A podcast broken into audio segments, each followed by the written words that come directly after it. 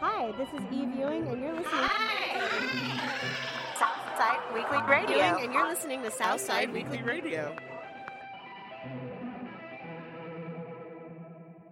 I spoke with Dr. John H. Flores, Case Western Reserve University professor and author of The Mexican Revolution in Chicago, published by the University of Illinois Press in 2018. In his book, A Mexican Narrative outlines and articulates the story of Mexican immigrants settling in Chicago during the 1920s, 30s, 40s, and 50s. He focuses on their rich history and surviving, thriving, and transforming their identities and their stake in the United States. This was a very personal story for him. Yeah, so I'm a, a Mexican American born in Chicago on the South Side. My mom and dad are both immigrants from Mexico. I've always had a foot in the city, and the city has a special place in my heart. When I began looking at the story of immigrants in Chicago, I was interested in recovering their contributions to the economy and society of the city and of the state and of the country. And rarely do I read about Mexican people, and if I do, they aren't depicted to me in the diversity that I know is there, and they aren't depicted to me as complex, deep thinking activists who have made incredible contributions to this country and yet have often suffered and experienced hardship. I'm not seeing it the way I think it should be depicted. So my goal began, my goal became, I'm here to change the way you think about Mexican immigrants, which over time became, I'm here to change the way you think about immigration. But to do that, you have to do the very difficult and extremely time consuming work of extracting, of identifying all of those naturalization records, which are all mixed together with Irish people, Polish people, uh, Italian people, etc. And I began going into the federal court records of the Chicago area to begin extracting the records of every Mexican immigrant who applied for U.S. citizenship in the Chicago area. What I decided then to do was if I was going to go through all of these records to identify the Mexicans, I thought I might as well extract all the Spanish speaking immigrants. So that meant if anybody was from Nicaragua, if anybody was from Honduras, Cuba, Argentina, I was going to extract their records as well. And I'm glad I did that because as I went through other kinds of uh, pieces of evidence in other archives throughout Chicago, I began seeing that the Mexican immigrants as early as the 1920s developed very important political relationships with Nicaraguans. And then in the 1930s, they developed relationships with Cubans and with Spaniards. And the census is not very good at giving you a sense of who these people are, where they lived, what they did for a living. But naturalization records are really detailed. So using naturalization records and then using other kinds of evidence, I was able to start being more specific about talking about the relationships that Mexicans had with Nicaraguans and Argentines as early as the 1920s in Chicago. And um, I began putting together basically a census. I created a census of the Spanish speaking immigrants who applied for U.S. citizenship in the Chicago area between 1900 to 1940. And maybe to end the point here, I would say I ended up extracting 3,110 Spanish speaking immigrants out of how, however many thousands and thousands and thousands of records I went through. And then there was this name that I kept, uh, that I was searching for, this individual, Refugio Martinez, who supposedly was a Mexican American who had been deported and who had been deported supposedly for his connection to the Communist Party of the United States. But what I began to see was that he had really been attacked and deported because of how influential he was at building a multiracial labor union. It took years and years to collect all of these naturalization records. But along that path, I was in an archive doing research and somebody said to me, you know, we have some documents that we were moving from room to room. We're not really sure what's in this box, but if you want to look at them, you can. And so I got a hold of this box and what I found within it were a set of INS hearings that involved the deportation of Refugio Roman Martinez. And as I'm saying, this took, this whole project involved, I don't know, many, many, many years of my life wanting to tell the story of Mexican political activism and assimilation in Chicago. a very personal story to me. I wanted to tell that story. Dr. Flores prefaces the Chicago timeline by calling to attention the forces and frameworks in which caused the Mexican exodus after 1920. I mean, we call it the revolution, but in many ways it is a civil war fought by distinct factions who were all trying to create a new Mexico. And as I write about in the book, I end up focusing on three of those factions the people I call liberals, the people I call radicals, and the people I end up calling traditionalists, which we can call conservatives. I end up calling them traditionalists. And there were various organizations in Mexico that represented those political tendencies that battled each other. Over 1 million people died killing each other from the start of the revolution to, you know, 1920 to 1917 when the majority of the violence is ending.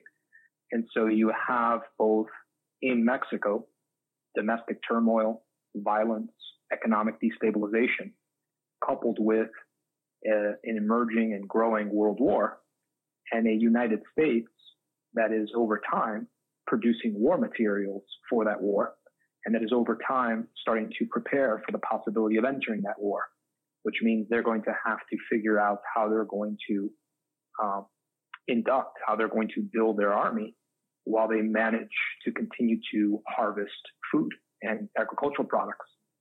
So it's in the years prior to World War One that the United States already begins in various ways to encourage Mexican immigrants to migrate into the Southwest to serve as agricultural laborers for a number of U.S. agricultural companies. But in the context of World War I, by 1917, we start what's called the temporary admissions program, and our government actively recruits Mexican people to come into the United States to first work in agriculture, but then also work in the railroad industry, in the transportation industry, and also in mining and in other areas. And so you have the classic push and pull process of immigration that ends up leading to a migration stream. So as early as 1885, the United States links its railway system to the Mexican railway system, establishing really what becomes a binational railway. And in the wake of 1885, there are thousands and thousands of Mexicans who have some experience working for these for this binational railway system. And then during World War One and the Mexican Revolution, that railway system becomes an avenue, a method, a way of escaping the revolutionary violence, and also being uh, used as a transportation uh, vehicle to enter the United States. So thousands and thousands of Mexicans start making their way into the United States. And, you know, between maybe 1900 and 1917, uh, the end of maybe 1918, the end of the war, anywhere from a million, maybe about a million Mexicans enter the U.S. And while the majority remain in the Southwest, thousands start making their way up into Chicago, uh, to Milwaukee, uh, to St. Paul, Minnesota, uh, across the Midwest. And they're using that transportation system that they're helping to maintain and build the railroad system. So it all comes together and these communities begin to grow. They begin to grow in significant ways. The book consists of six chapters and a conclusion. The first oppositional group, the Liberals, are introduced early in the book. These liberal Mexican migrants were also among the first Mexican immigrants to arrive in Chicago in the late 1910s and early 1920s. According to the book, by the 1930s, Mexican communities existed in the near west side, back of the yards, South Chicago, Lincoln Park, Lakeview, Uptown, Brighton Park, North Lawndale, Blue Island, South Deering, near North Side, and near Lake Michigan neighborhoods. Yeah, the Mexican liberals are very much arriving uh, as people who are critical of the Porfiriato, of Porfirio Diaz's 35 plus year rule in Mexico. And they believe that dictatorship, a dictatorship like Porfirio Diaz's is at its core undemocratic and is and prevented Mexico from becoming a more prosperous society. And they also linked the Catholic Church to their analysis. The vast majority of liberals I show are Catholics, but they are anti-clerical, which I find is a concept that some people have a hard time wrapping their heads around, which is you can be a Catholic, but be very critical of the Catholic Church as an institution.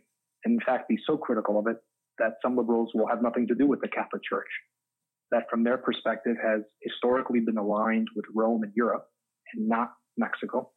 They see it as an institution that is against modernization, that stifled modern, modernization in Mexico, that did not want to create a learned, modern, and prosperous Mexican people.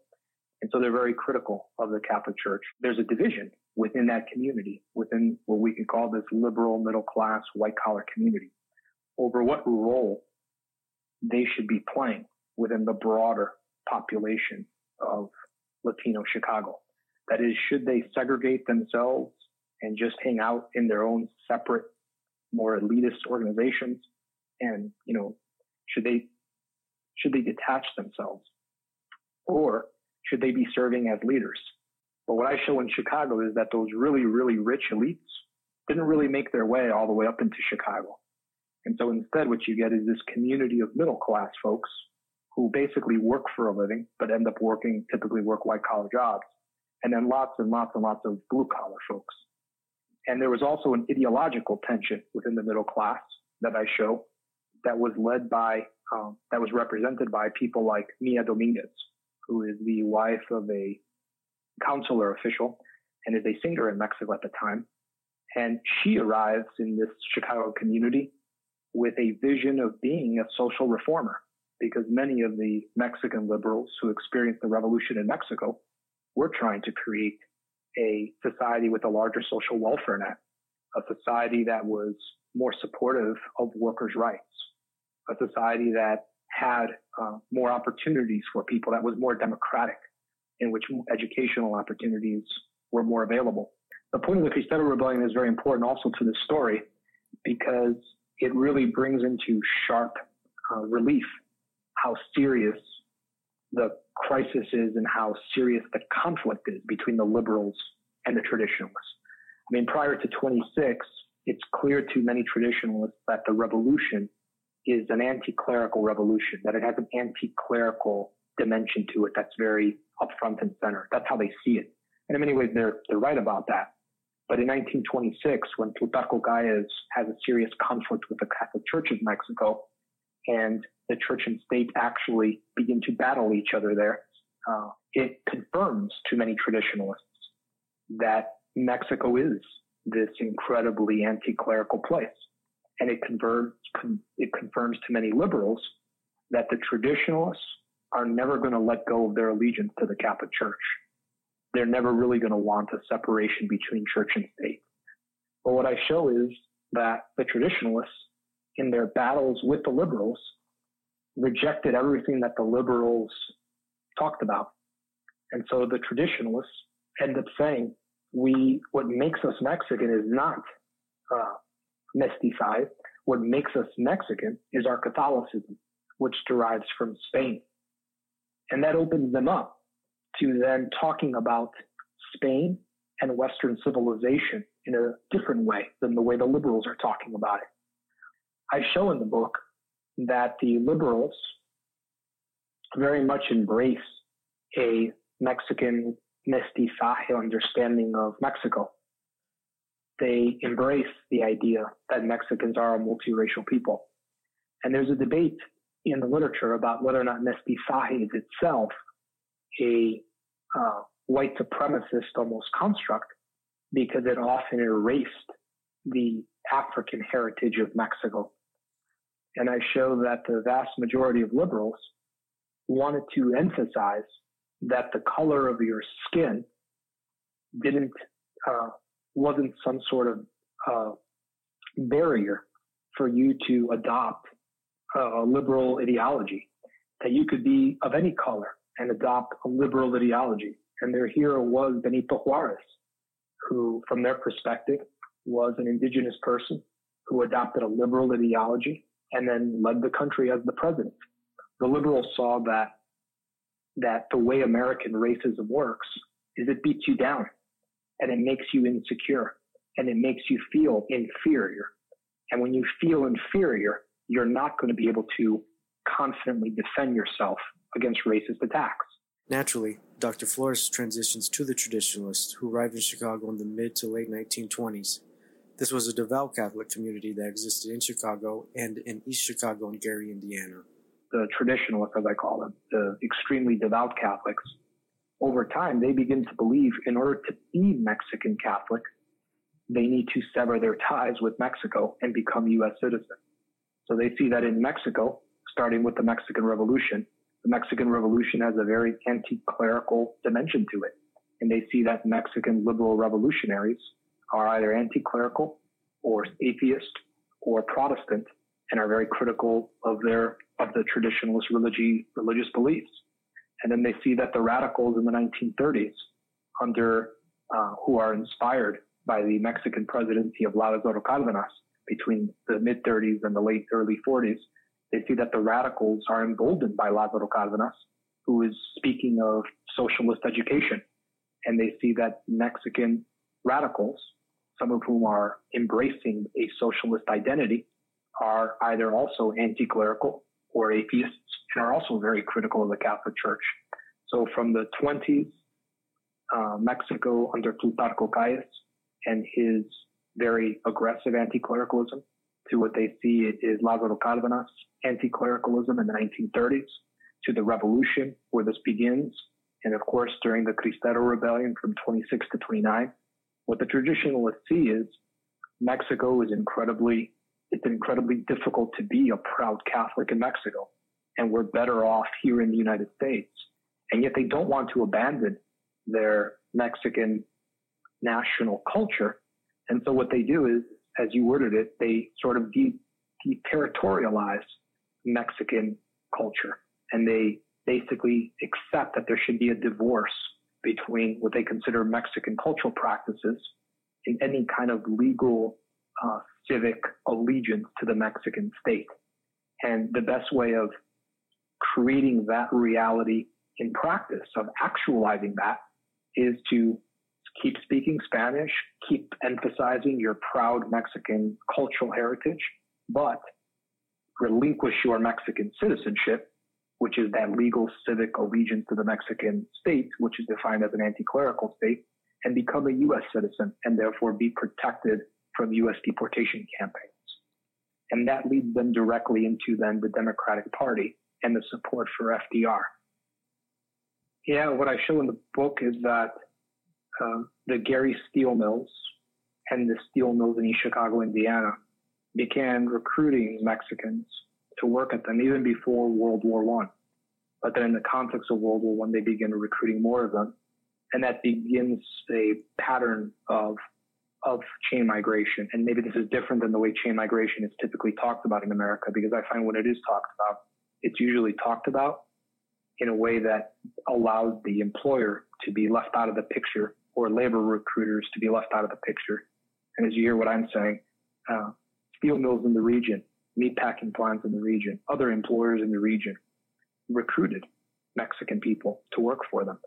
And that began a process by which the initial wave of Bajío immigrants that settled in East Chicago began to grow. And that became a broadly uh, Bajío based community. And that extended out into the steel mill region of Northwest Indiana, which includes Gary, Indiana. So what I show in the book is that the economy and the competition and the arrival of these Mexicans engendered conflicts. So you have these waves where the state governments and then over time collaborate with the federal government to aggressively push Mexican people out of their communities. And when you do that, sometimes the communities never recover from that. They never bounce back. Throughout the book, Dr. Flores reiterates and emphasizes the fact that Mexican migrants in Chicago relentlessly pursued educational opportunities and prioritized mastering the English language. Yeah, that's another component of the book that I that I think differentiates what I'm doing from others, which is not only do most books portray the Mexican population of Chicago in the time period we're talking about as an of, of a solely working class population, which I would say they're a majority working class, but we do have these middle class folks who I've talked about already with you. But there's this sense that they're an incredibly, incredibly illiterate population, which I challenge in the book. But what I found was that just wasn't true. That in addition to this middle class population, which was definitely literate in both the Spanish and oftentimes in the English language, you have all these working class people who are learning to read and who are involved in associational life and are getting broadsheets, pamphlets. And if they don't know how to read, you have Mexican people who do know how to read who are reading to them and teaching them how to read. And then, as you mentioned, I show that you have Mexicans taking initiative to set up community educational courses for people. And sometimes they're doing these out of their homes. So you have a whole long list, I mean, hundreds of Mexican organizations that are created in Chicago over the time period of my study. And I provide an index of them at the end of my book. And all of these organizations, or at least many of them, not only had newspapers that they published, which obviously conveys that someone's reading them. And I often found readership data and sales data to show like that there are people reading these things, which means they're literate. And that's, I think, one of, as you, as you said, that seems to be like a line that runs through the book where I'm saying to people, the Mexican people think education matters. The Mexican people think literacy matters. And I can show you that they were far more hungry for knowledge and far more intellectual than you've given them credit for. That is, in your hands, everybody's an illiterate. But the community that I depict, people are hungry for knowledge and people are doing very creative things to provide each other with educational opportunities. The United States then, and some would argue now, speaks in a very derogatory way when it comes to Mexican people. And Mexicans are often talked about as illiterate, as um, pre-modern, as um, barbaric, as prone to violence. Uh, it's not too different than the way many American politicians speak about Mexican people today. In Cleveland, Ohio, the Frente was established. Frente members, or as Dr. Flores refers to them, Frentistas, were the Mexican radicals that survived the travails of the Great Depression and persisted the resistance into the Cold War years of America. Their origins are in Mexico. Cleveland was an incredibly uh, growing and powerful industrial city. At one point, I believe Cleveland was like the sixth largest city, maybe in the United States, something like that. And so the steel mills here were running high uh, and hard, and uh, there were a lot of jobs, and they began recruiting, and they brought people of Mexican descent here to work in the steel mills in the context of World War One as well. My sense is that it could have possibly been a Mexican in uh, Cleveland who reached out to the Frente in Mexico City and said, send me some literature, send me some materials. I want to start talking to people about this. And that's sort of what I show happened in Chicago, that a Mexican immigrant named Nicolas Hernandez reaches out to the Frente and says, send me literature, send me documents. I want to start talking to people about this. And ultimately he forms like a group in Chicago, in Chicago. And then over time, multiple groups form. And here we have Lázaro Cárdenas, who starts taking after 36 these incredibly bold uh, steps. He starts supporting mass unionization, and under Cárdenas, millions of Mexican people unionize. He ends up nationalizing the oil industry, which shocks the United States and Western Europe, and they begin condemning his administration. And yet he does it. And that act just electrifies those acts electrify Mexican progressives and radicals in the United States. So if we fast forward to the 30s, the radicals who are dealing with a more impoverished population, because this is in the context of the Depression, the radicals have less resources, and the radicals see that they are dealing with Mexican people who are now severely impoverished in the context of the, of the Depression and are being scapegoated as people who don't deserve, let's say, any kind of public welfare, even though they've contributed economically to the United States. And the radicals see the way newspapers talk about Mexican immigrants, the way politicians do, the way American intellectuals do. And as you pointed out right now, the way the movies do. So I think it's like a film that's playing in Chicago called Barbarous Mexico, uh, which is very insulting to the radicals because what they see is Hollywood depicts Mexicans as either bandits or buffoons. So either you're a dangerous criminal, uh, or you're kind of a bumbling fool. And this they feel is incredibly problematic in the way their youth, the young Mexicans of the city, are going to end up seeing themselves, how they're going to internalize that unless there's once again an intervention. And so they use these materials to start creating local classes on Mexican history, civics, uh, culture, They start talking about labor issues. They start talking about things that are happening in Mexico under Cárdenas, like the nationalization that I talked about earlier, or his emphasis on being part of the union movement. So they start incorporating all this as a way to challenge the negative and discriminatory depiction of Mexicans that they see in the movies and in the newspapers and that the comments that come out of the mouths of, of politicians and intellectuals in America. The Frente's base is overwhelmingly working class. This is not a really a middle class movement. There are middle class people among them, and some of the leaders, one could argue, are even middle class if they own like a cigar shop or if they own like a little restaurant. But the vast majority of people are are working class people and they want to empower them. And so they quickly began finding uh, teachers, community members who had teaching abilities to teach in the English language. And they started setting up community educational classes that were offered throughout the city to children to start refining their English and Spanish language skills. And they wanted them to be bilingual. At one point, a Frente member says, we need them to be able to be leaders here and in our home country. We need them to be able to be leaders in both spaces. And so at no point are any Mexicans, whether we're talking liberals, traditionalists, or radicals, opposed to learning the English language. And they're working with where people are at as opposed to idealizing them and or dismissing them. That's a really important point because, you know, they, they're not starting off by saying, let's just form a union. And that's not how this works. They see actually education and inspiration and it, you know, energizing our people is actually the first step in this process.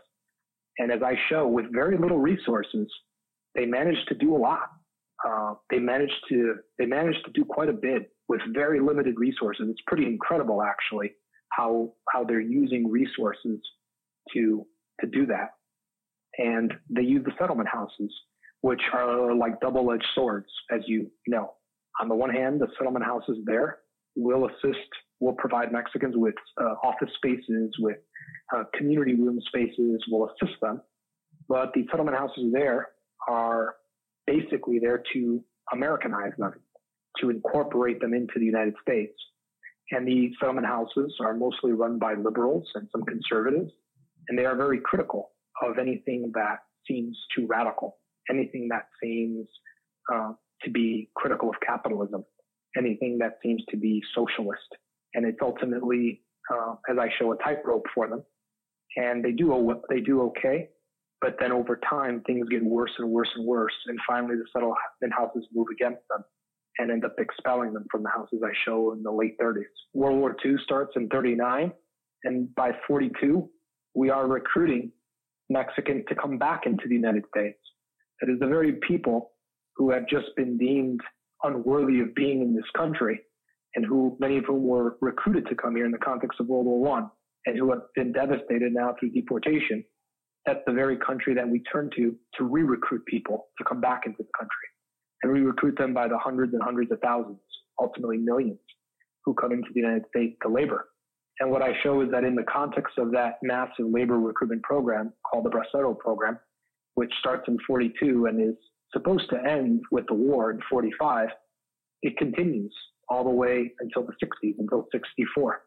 So you have these Cold War fears of subversion and Cold War fears of integration combined with a recession in the early 50s. And once again, Mexicans are targeted for deportation. But this is, of course, happening. If you heard my timeline there, this is overlapping with the Bracero program, which is continuing. When people talk about the Cold War era, they sometimes mention Operation Wetback, which officially is supposed to start in 1954. And that is at the official name that the US government and the INS use for the deportation campaign that's supposed to take place in 54. They call it Operation Wetback. We have, as you mentioned, a context because of the forces that I mentioned earlier, where the United States government decides to carry out another mass deportation campaign. And we have a Republican former military official in power, Dwight D. Eisenhower, who has connections, and we have different agencies who are moving in a Cold War uh, militarization direction. And they do uh, call upon General Joseph Swing of the Sixth Army in California to supposedly help put a stop to the so-called, quote, illegal invasion of wetbacks, end quote. And what you see here is uh, this militarization of the INS uh, leads to a more aggressive way of targeting Mexican people. Swing and others that are part of the INS's militarization, they're very uh, successful at militarizing that agency and in making that agency uh, very effective at deporting people. And I actually heard this very progressive scholar recently say this uh, say this quite recently, which still stands out to me. She's a very progressive scholar, but she often says that Operation Wetback didn't work, that it was ineffective. And there's a number of people who say that. And what they say is it didn't work because it wasn't as successful as the government claimed. That is, the government inflated some of its deportation figures and the government overplayed what it did. I would argue that Operation Wetback was incredibly successful. It devastated Mexican communities across the United States. So I don't know how many millions of Mexicans you need to deport in order to say that the program was successful.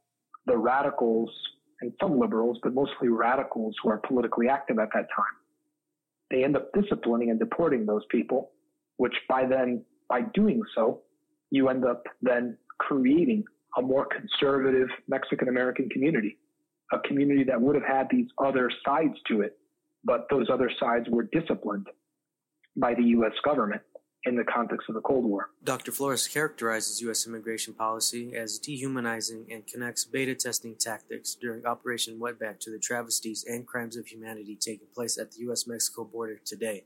Yeah, I mean, I, I think what we're talking about is a is a culture of dehumanization, as I talk about in the book, and it's you know you you're making the connection there, which I think is the right connection to make, which is the government has beta tested some of these things that we're seeing now.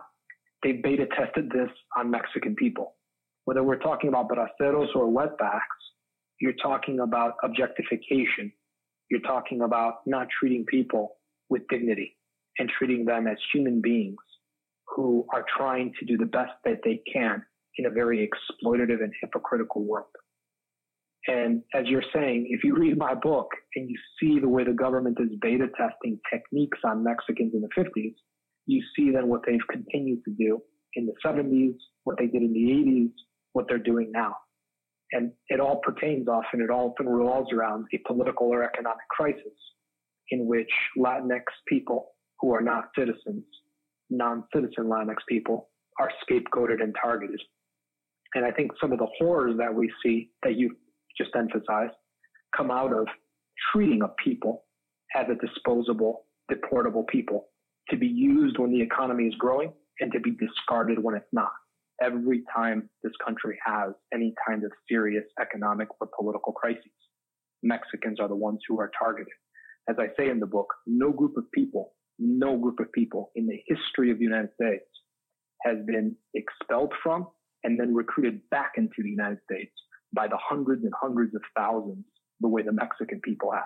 Solidarity is what Dr. Flores promotes as a healing and collective action mode of empowerment. He also calls to action a multiracial movement to counter the injustices, inequities, and indignities catalyzed by the United States empire. I mean, one of the things I don't hear enough, from my perspective, Matthew, is the word solidarity. We need to have solidarity. That is, we need to build a multiracial, a multiracial movement to combat these things. If you try to combat any of these things alone, I think we're going to be defeated by the US government. We don't have the public spaces we need to gather together to talk about things that are happening. We're very separated from each other. We have all of these separate communities without public spaces that are often accessible. There's a number of big cities that have privatized and privatized more and more spaces and then on top of that, the public spaces aren't spaces where you can easily gather without having to request a permit or get some sort of state approval to gather together to talk. And I think we need to have uh, conversations about everything that's happening in spaces where we can come together. And so I think this is something that all people have to ask themselves. That is, what is the universal identity? Is there a universal identity that we could all come together around? Or is there a way for us to own our own particular identities and come together around the universal? Can we have both? Dr. Flores kindly offered some words of wisdom for humility humans who strive to improve the world around them. I think what's really important is finding your voice, finding what you want to do, finding your, your mission. I think at times it may seem impossible or it may seem insurmountable. It may seem like you're facing a number of barriers to, to achieve your goal there. But I think you have to, you know, you have to figure out like what is, what is it you want to do?